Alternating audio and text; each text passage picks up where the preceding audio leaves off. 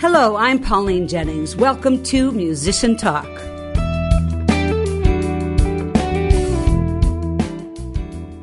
My guest today is the award winning Rob Meany, a Minneapolis based singer songwriter, pianist, and guitar player, best known as the leader of the jazz prog rock quartet Terramara. His music has been used as soundtrack for international and national TV shows. And over the past decade, Rob has released a solo album and Tara Terramara has released three albums of original songs, garnering critical acclaim and a loyal following among smart pop lovers worldwide.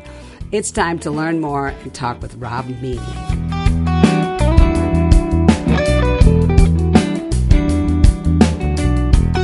Welcome, Rob, to Musician Talk, finally. Yay, we did it.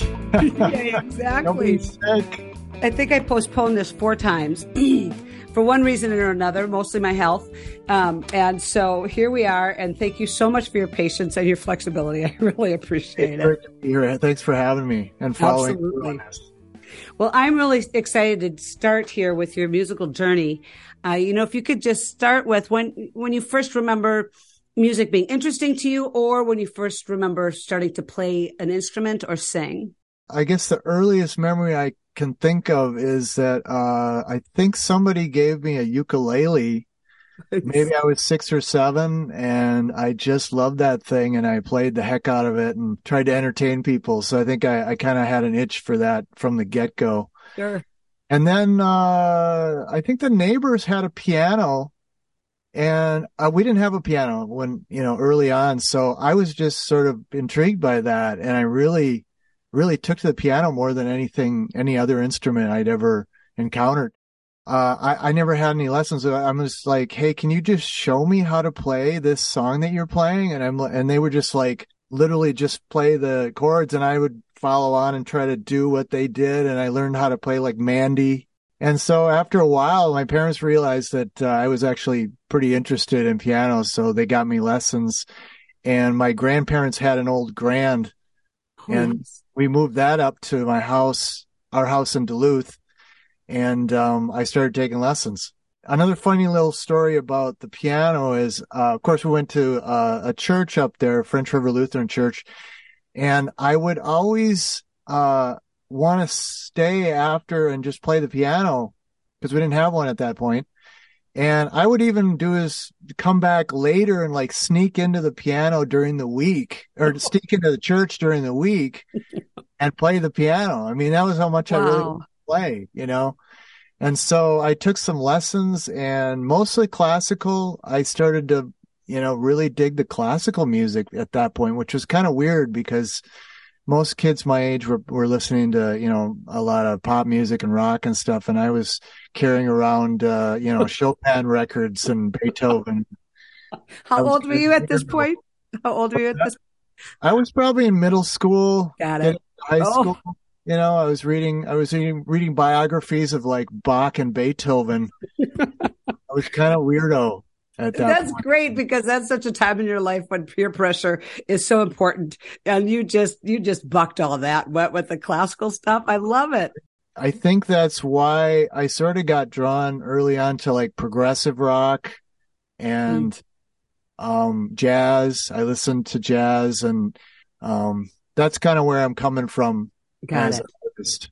Having the drive, it sounds like you had to play piano, learning classical so great because that kind of just like I said, sound sets the foundation for anything really that you want to play. I think it gives you more of a rich vocabulary Yeah, to work with, musical vocabulary. And Yeah. so you can do what you want with that. I mean, you can still write very simple, elegant songs, or you can do something really crazy, you know, and, and you, you can find like where that fits with your project, you know. Right, right, right.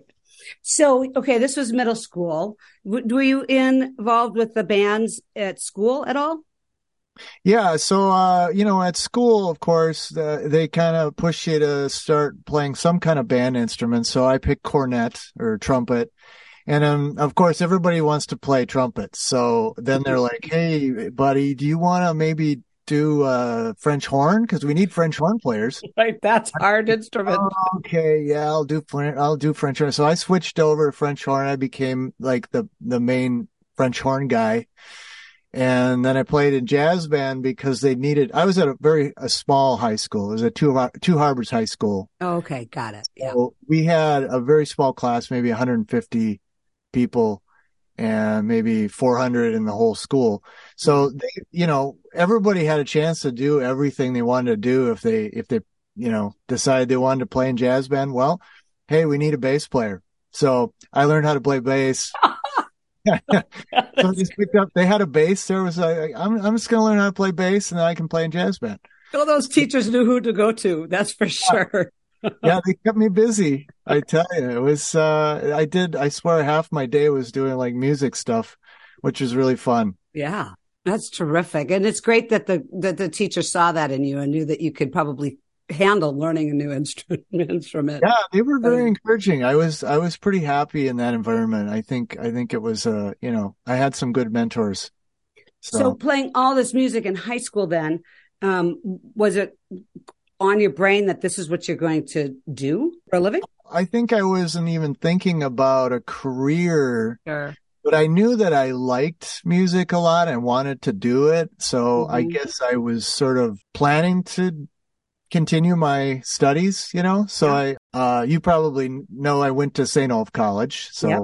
I started, started doing piano lessons again. I got in, I did the band with French horn and jazz band with piano. And, uh, the interesting thing there was I just couldn't find, uh, my niche. I just couldn't see myself in a traditional, uh, music path which so many of you know so many people that I was going to school with really uh you know if they're doing music they're going to do either performance or they're going to be a, a band director choir director education I just wasn't feeling it and, and at, a, at a school like St. Olaf rather than you know rest in peace McNally Smith when you say performance does that kind of are you pigeonholed into performing kind of classical stuff or with an orchestra. It's just not, yeah. I mean, there's just not that many schools out there for people that want to play contemporary music. Yeah. Exactly. And, yeah. uh, you know, uh, that, that was probably why I, I just, I, I couldn't figure out what I wanted to do, you know, um, in a way I sort of reached a dead end there and I, uh, I actually dropped the music major and finished with an English major, which is super helpful well, songwriting, it can help that. No, no. some obscure I, references in your songs.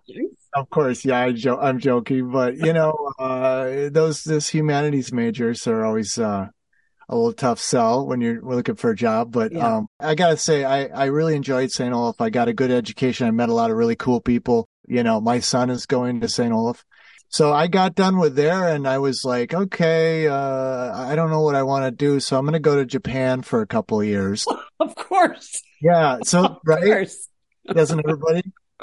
exactly. and, uh, so there was a group of us, actually, a small group of, uh, of friends from St. Olaf. We just, hey, we all kind of decided to do it. And, um, in some ways I was able to use my music to teach English because okay. I, you know, I brought my guitar and I played at church and I played at, you know, I played piano and and uh, taught people how to sing English songs. Yes, that was sort of a tool.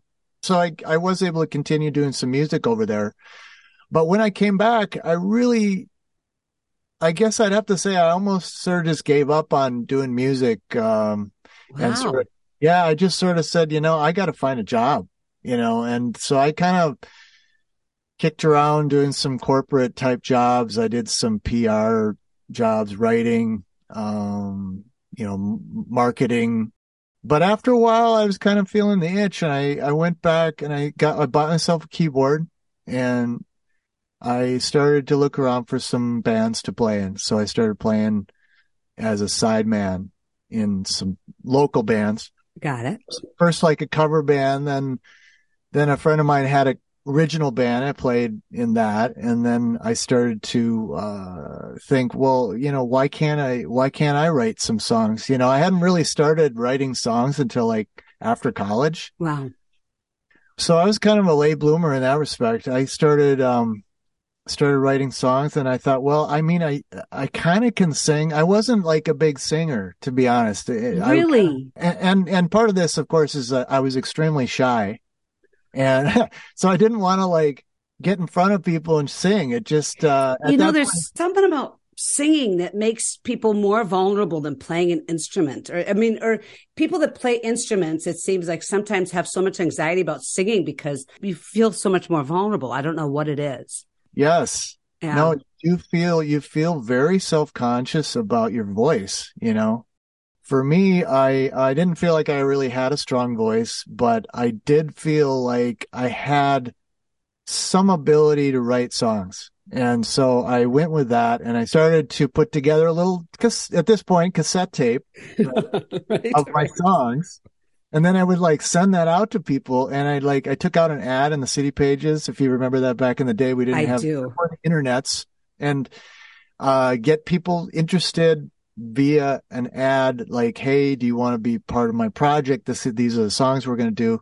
And so I started, um, my band Terramara back in, I think it was 98, 99 through the city pages and I recruited a, a bass player, guitar player, drummer, we played some, played a lot of shows and started thinking about recording an album. And, um, I found a producer. I gave him our demo and because I felt like, you know, that was sort of beyond me to, to how are we going to record this thing, you know, and I found this guy, uh, Ken Chastain, who really, uh, became sort of a good friend and a mentor to me in the local, you know, music community. And he shepherded us through recording our first album, which we did at Pachyderm. Nice, nice. Yeah, yeah, yeah. He had some connections down there. He so we went in there for a weekend and awesome. uh, hammered out ten songs, and we got done, and uh, and we we put it out, and nothing really happened.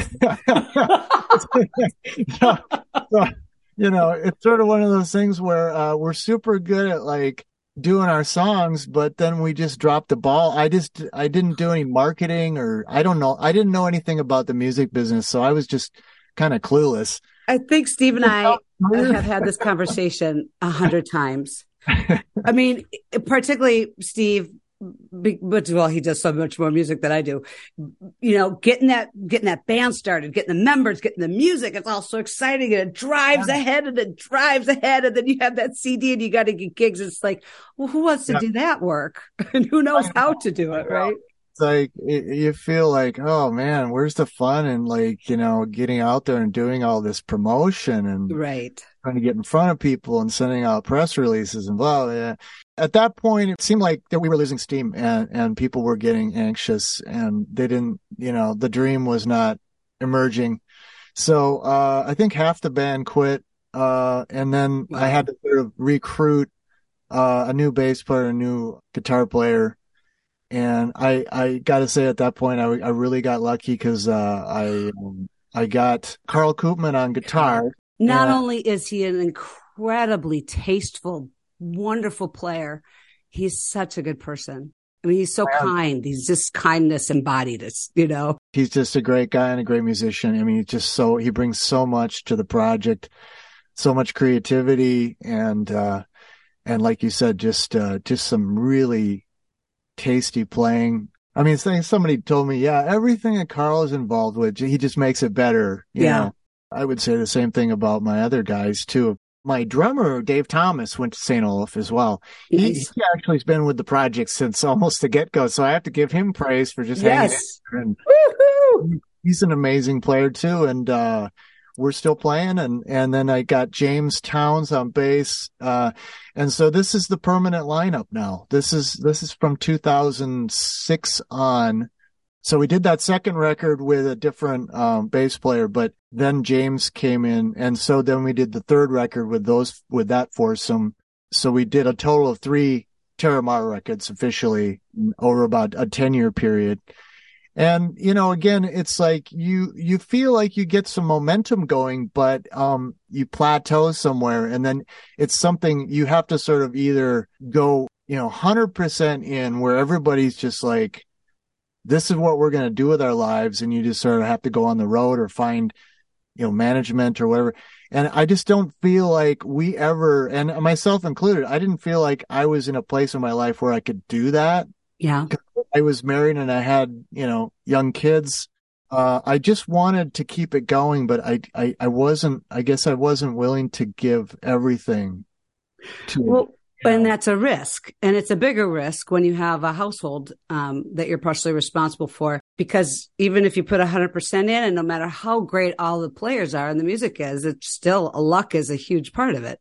Yeah, it's it's one of those things too where I I felt like because of the music that I was writing, I was a little out of sync with what was going on in the cities here. okay. Yeah. In what way? we weren't really a bar band and we weren't really playing the style of music that is popular around here. Um, do you think or, now it's different? I mean, currently in 2020, the 2020s, is, do you think it's different? It's evolved in a different way. It's like, I, I don't think we're ever going to go back to where like, you know, I kind of put myself in that sort of jazz rock, prog rock, sort of overly sophisticated pop sort of genre. And I don't know if that's ever going to come back, but I think what we're seeing now is like a global sort of dance pop sort yeah. of hmm. genre. I mean, rock itself has kind of become a smaller niche. Oh, interesting. Oh, uh, even that seems to be taking a backseat to some other genres. And that's all good. I mean, people's tastes change. You know, you just sort of have to see if you still can find a find an audience. I mean, I feel like there is an audience for this music. It's just you sort of have to really dig to find those people and sure. a lot you know, some of our biggest fans are over in Europe.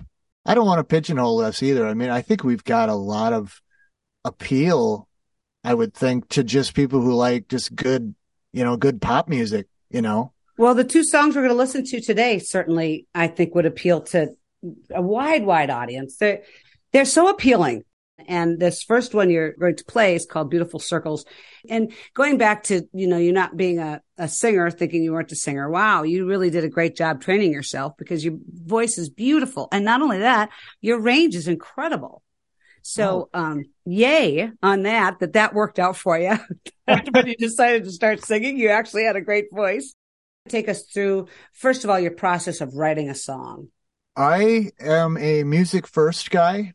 Okay. okay. So I'll sit down at the piano. It's usually at the piano and, uh, I'll start messing around with some chords. That's what I've always done. I just sit at the piano and noodle around. Nice. But if I'm, if I'm in the mood to write a song, I will mess around with some chord changes until I find something that I really like. And then I think, okay, I'm going to try to sing over this. I'm going to try to sing a melody.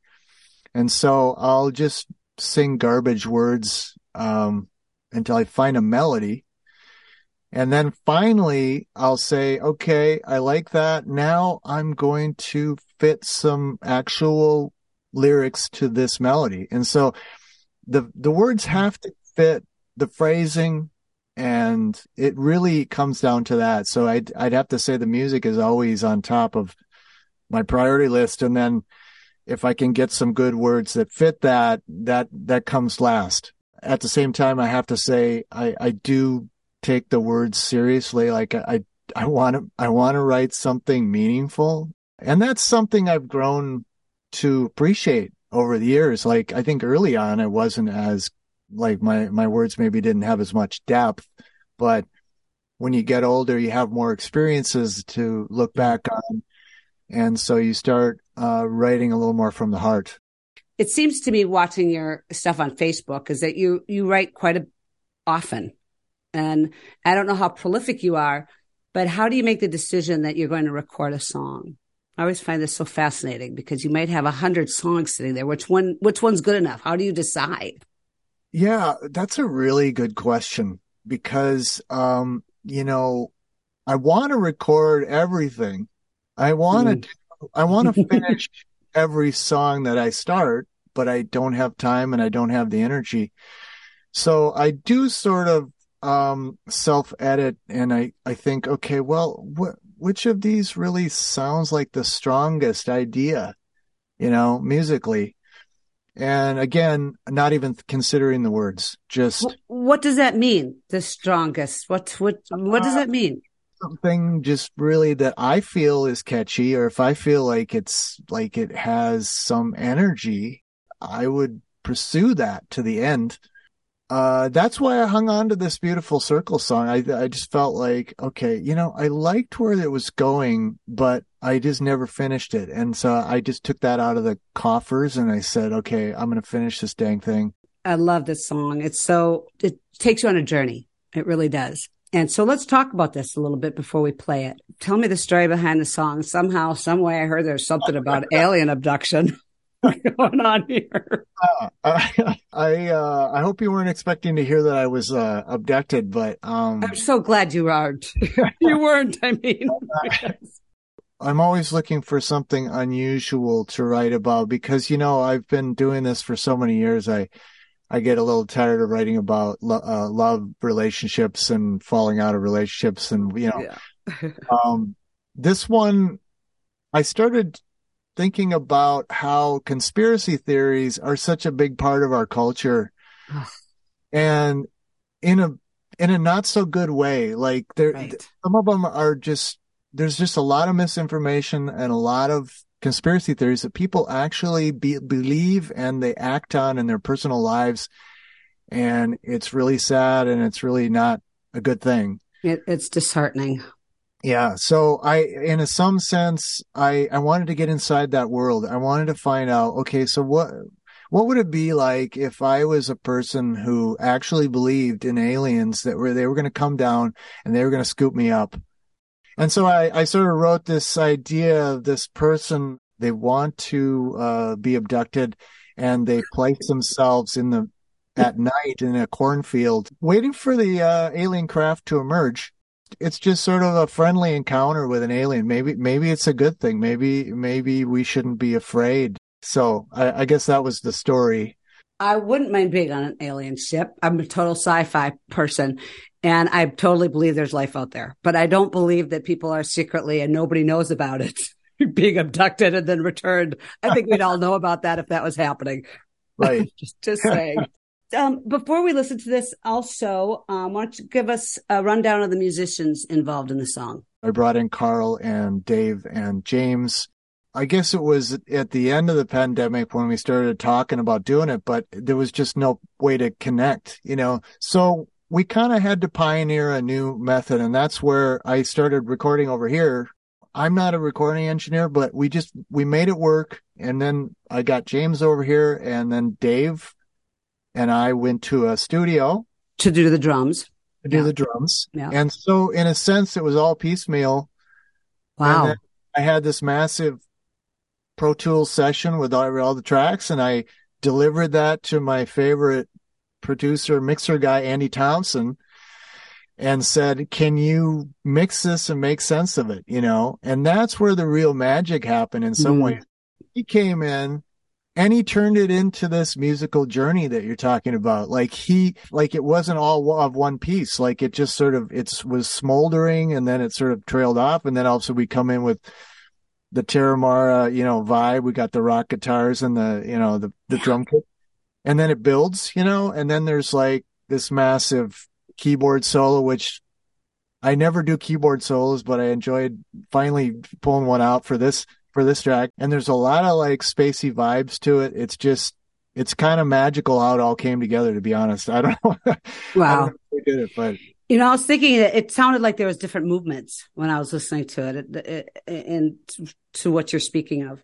Uh, it just builds and builds and builds and then yet yet during the song there's times when it comes back down so it's it really is a journey so let's take a listen to rob meany's new single called beautiful circles and here it is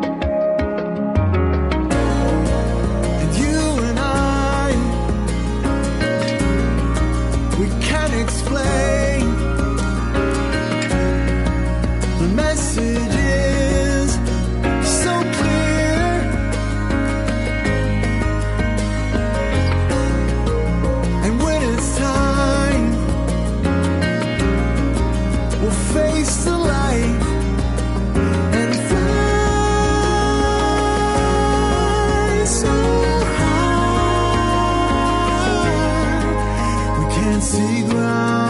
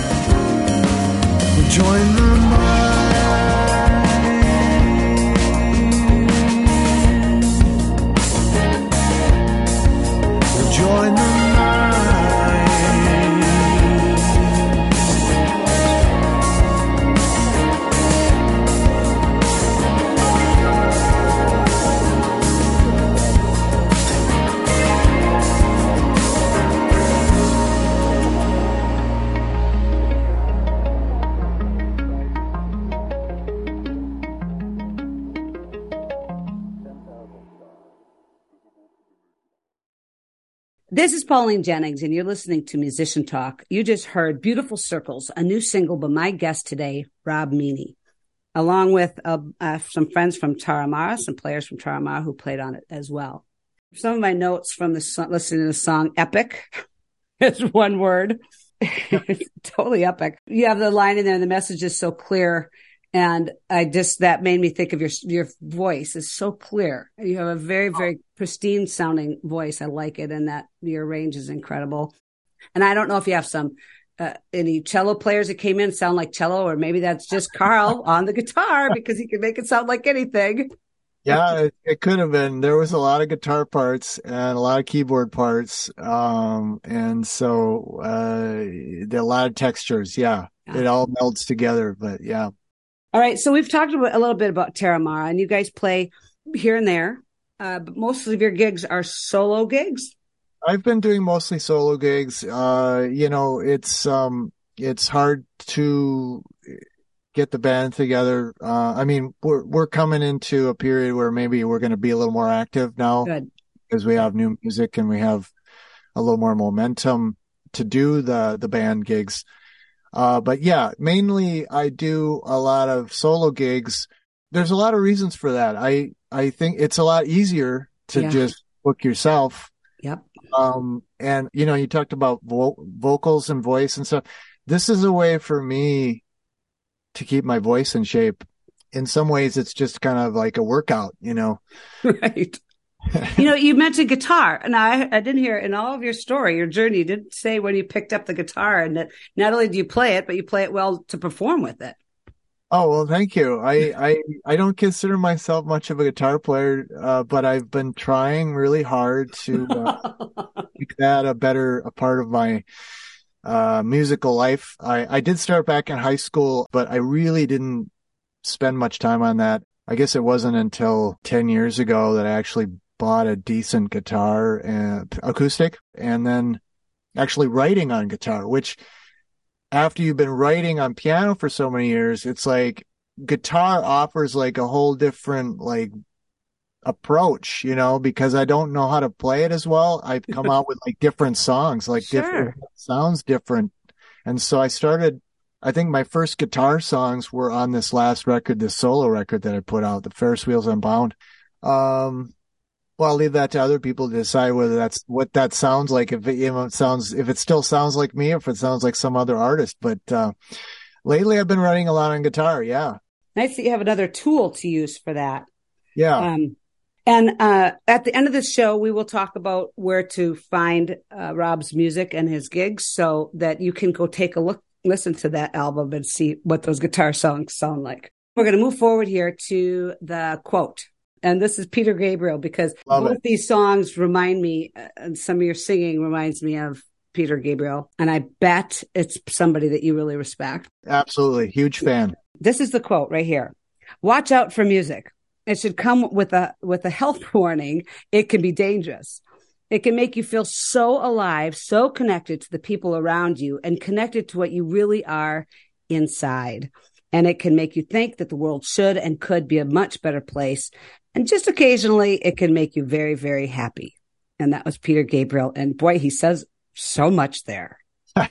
it's a great quote. And I think the dangerous thing is a little uh, tongue in cheek in that, oh, watch out. You might learn something about yourself kind of vibe, uh, but maybe not. Uh, there's so much there. So what, what comes to your mind? Uh, what pops out of that quote to you? It really speaks to him as an artist. Like he has fully embraced the responsibility of of of his power, you know, because mm. uh, I I really look up to him as an artist, not only for the great music, but the fact that he's so socially conscious, and he's really getting behind some great movements, some ways that we can improve our society and you know improve as people. It's what you strive for as an artist is you want to be you want to be dangerous maybe you know and you want to be able to reach people. And it's a very powerful thing if you can do it. There's the part in this about creating change, maybe in our culture and society, maybe politically, uh, through music, which has been done throughout the ages, probably since the beginning of music. Music connects to your emotions, so you might f- hear it differently, maybe allow an idea into your brain that you wouldn't allow in if it didn't come through music. Also, there's this part of the quote about being dangerous and coming with a health warning because you might learn something about yourself. And so was that different? This probably is different for the musician playing the music as opposed to the audience listening to it. And how, how do you think of those differences? It, it's a two way street. You know, you, you put out some, you put out some vibes, you put out some songs and you see how it affects people. And then you, it, it does change you uh, as a person. You're, you're like, Oh, wow. I didn't really think of it that way. I mean, these songs take on a life of their own. Ah, you know, yeah. once once they leave the station, uh, people have totally different ideas about what the song is about and what it means to them than what you intended. Right. I, I think that's one of the craziest things is like they might interpret it totally differently depending right. on their experience and what and what's going on in their life.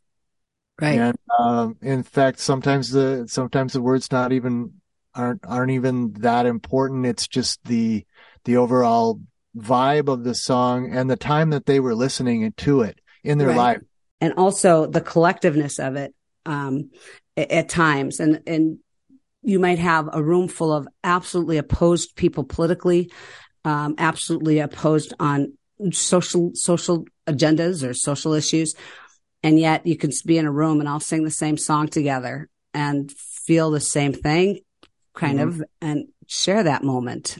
And if yeah. we can share that, if we can share that, couldn't we figure out a way to share all the other stuff too? Yes. I mean, and maybe music's the key. I don't I know. Touched on a very, a very important thing. Yes. Yeah. Yes. All right, Rob, we got to keep moving here. And I want to uh, introduce people to Cover of Snow, which also is a, a really beautiful song the song is very sweet and yet it's still very big. And I'm not sure if it's the that snare hit that does it, but there's a bigness to it that yeah. uh, that yeah. I really really love. So, um, story behind this song. What do you got? Yeah. Okay. Okay. Well, this one this one is an interesting has an interesting backstory because, um, at the time I wrote it, I um, I was invited to be part of this contest uh, it was a it was a songwriting contest. You had to write a song in 36 hours. So they invited us um, to write on the topic of snow. Okay. And we were that was our assignment. You That's know, your prompt. Yep. You go home, you write a song, complete it in 36 hours, and you come back down to the Bryant Lake Bowl and perform it. So it was all very, very quick. It's uh, yeah. So down and I thought, how am I going to crank out something of quality in that amount of time? But turns out I worked well under a deadline. So nice. it's, nice. it was weird because it was like, uh, wow, maybe I should do this more often. You know, I'd get more done. I think the reason it worked is because of the pressure. Um, you, you really, it focuses your mind and it also makes it so you can't stray into a lot of crazy avenues. You just write a very simple song and it kind of fit the lyrics too because it kind of fit with the vibe of uh, snow and winter and silent, stark environment in the winter. Right. What really helped was maybe just adding strings. Okay. And that kind of created a, a different vibe to the song. And that was kind of the fun part is working with a string quartet on this. I had the Laurel String Quartet I was wondering if it was live because it certainly didn't sound like pads on a yeah. synthesizer. Yeah, nice. Oh, that's what. Yeah. Yeah, so nice. I put that in there, and uh, I had the Terramara guys play as well. And as you can see, they they can really uh, approach any song with the right attitude and the right vibes. So they were able to put down some really tasteful parts on that as well. Another word I thought of when I heard of it heard it was expansive kind of makes you feel like you like your chest is opening up. If people have heard me say this before on the show, there are some songs that do that where you feel like you're just opening up.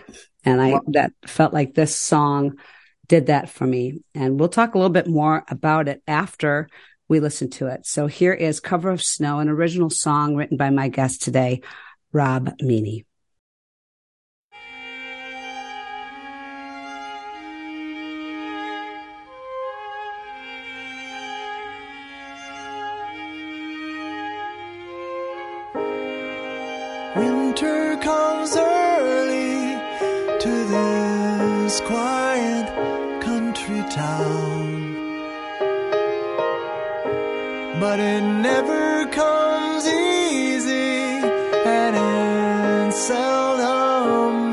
Sound.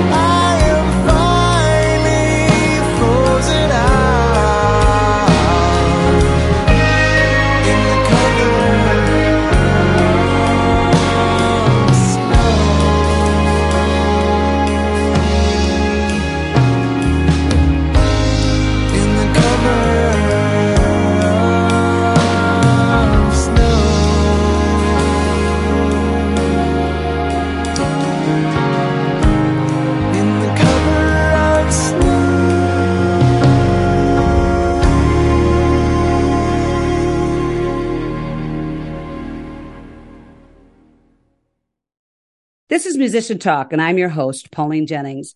My guest today is Rob Meany, and you just heard a recording of his original tune called Cover of Snow. Again, your your voice is really beautiful, and in this one, uh, I really felt like your voice was emotion filled, like you were telling the story. I really could grab onto the story because of the way that the intonation and the emotion that you put into your voice. We're going to, at the end of the um, interview, tell people where they can listen to that again. Okay. Listen to that again and Beautiful Circles. All right. Here we are. We're kind of getting toward the end of the interview. And this is the time for best gig, worst gig. All what right. do you got? What do you got for me? well, uh, let's start with, uh, best gig. Um, and this, and this is, it's hard to narrow down to one, but I mean, when you have a, good. yeah, no, it's good. It's good to have more than one good gig, right? Yeah. Um, cause there are a lot of bad ones. Let's be honest. And, uh, this one, I would say, uh, at top of my list are the CD release shows. You know, for each CD, you have a big show and you put it on and you're like, invite all your family and friends and all mm. your fans. You get everybody in one room and there's a lot of love there. Yeah. And you feel like you've really accomplished something, accomplished something and you've mm. reached a lot of people. So I would say, you know, Ferris Wheels Unbound, we had we were down at the ice house. We had a string quartet. We had the laurel string quartet they're backing me up. And then we had a bunch of musicians. Um uh, it's just very memorable you know? Yeah. and I, I look back on those and it's like yeah i wish i could do that every week you know? Right. Right. I mean you have not only all the love but you have all those people that want to hear your music i mean they are there to hear your music right? And so, what better right. audience could you Not have? always the case. Not always exactly. right, right. Where every, pretty much every single person in that space is there because they like your music and they love you and all yeah. that. And yes, that is a it's gift. Very, it's very nerve wracking to be in that situation. Like I'll do on do cover gigs and I'll just like I'm I'm just swinging for the fences on these songs. I don't really care what uh, if people are listening or not.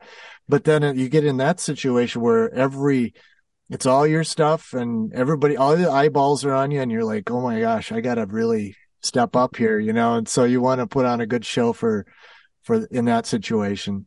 I think when the stakes are heightened, the payoff is heightened as well, right? Yeah. yeah. All right. Worst gig. What is Worst it? Gig. Okay. Well, I got a story for you on this one. So we, uh, Terramara, we were booked at a show on July 3rd. So it was like a, a day before the big holiday. It was the Bloomington band show. Okay. So we're outdoor gig and we are they're like, yeah, this is going to be great. You're going to be slotted in at five o'clock. We're going to have a band before you and you're from five to six. And then we're going to have another band six to seven or whatever. You know, they had like a whole lineup. Right. So we get there, we set up, starts to look a little threatening, the Uh-oh. weather, right? Okay, so we're like, okay, well, we'll just watch it, you know, we'll be fine. We get up there to start playing. I kid you not, as soon as we start playing, complete downpour. Oh no. Complete rainstorm just washed it out. Everybody left. We were on stage playing because we're dry, you know. Because you're covered, right? We're covered. We look out, nobody there. Everybody left. Everybody, like one super fan. Right, the with their umbrella. yeah, he's like completely drenched, enjoying himself, but that was just the one guy. And then by some miracle, we finish our set, sun comes out. Of course. and all those people that were sitting in their cars hoping that would be the case came flooding back, I bet. Came flooding back and on uh, the next band started setting up and I'm like, great. That worked out perfectly for us. That was uh, Thanks, everybody. the good the good news here is that it's the worst gig because of weather, not because anybody's performance or or somebody didn't show up. It had nothing to do with you. That's yeah, that, those are always the nightmare scenarios, right? Uh, somebody doesn't show up. That's what I have nightmares about. It's like I, I, I didn't, I, I, don't, I'm not ready. I didn't get my, I lost my equipment. My car broke down. Whatever. You've got, you know, there's a million of those scenarios. Right, right, exactly. Okay, Rob, it is time for you to tell us where people can find your music and your schedule. I know that you have people get your pencils out. I know that you have a gig, a couple gigs close by here in May. beginning of May, May 5th at Barley and Vine in Lakeville, and the 19th uh, at 10,000 Drops in Faribault. If I could add one more to that. Yes, please it do. Just, it just came up and I thought it might be of interest in, and that's Mother's Day. That's, that's May 14th at Cannon River Winery down here. Nice. So that is from 10 to 2. It's kind of weird hours. 10 in the morning to 2. I'll be at Cannon River Winery. Uh, one of my favorite places to play down there. Wow. When that will be on your on this on your schedule on your website. And his website is really beautiful and easy to use, very intuitive. You have no problem finding everything finding anything there. And what is the site exactly? So that is just robmeany.com. And it's M E A N Y. And Rob with one B. That's So- right. The- okay, excellent. And you, all your shows are there. A lot of your music. I don't know if all it's all there, but boy, there's a lot of music there for free. People. You really can't download a lot of it for free. All we're asking is maybe join the mailing list. I've started making a lot more uh, lyric videos and just videos in general on YouTube if you want to find our music there. I did also add all of our catalog to uh, Bandcamp. Okay, You look us up on Bandcamp, got and it. that one offers you know a really high quality digital downloads in any format that you want. So that's some people like that. Some Yeah. people are old school, and so yeah. They still listen on a stereo as opposed to their phone, where it Right. just doesn't make much of a difference. And we do have CDs available if you want to go even more old school. Right. exactly. Well, thank you so much, Rob, for again your flexibility in getting this finally um, getting this interview done. I'm so very happy to meet you, and thank you so much. Take care. All right. Bye bye for now. Many, many thanks to Rob for sharing his incredible music and musical insight with us today. Thanks always to Wendy Nordquist and to you, dear listener, for tuning in to Musician Talk on the One, KYMN. Have a terrific day.